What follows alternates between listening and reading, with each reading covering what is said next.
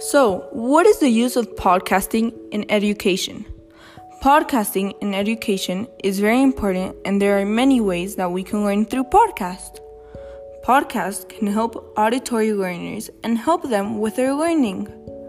Podcasting can help students by researching, writing, speaking, and speaking effectively, solving problems, managing time, grabbing attention, and improving their vocabulary. All of these things are essential when you're making a podcast for education. And all of these things can help us be better at making podcasts when you are trying to make someone learn. Thank you.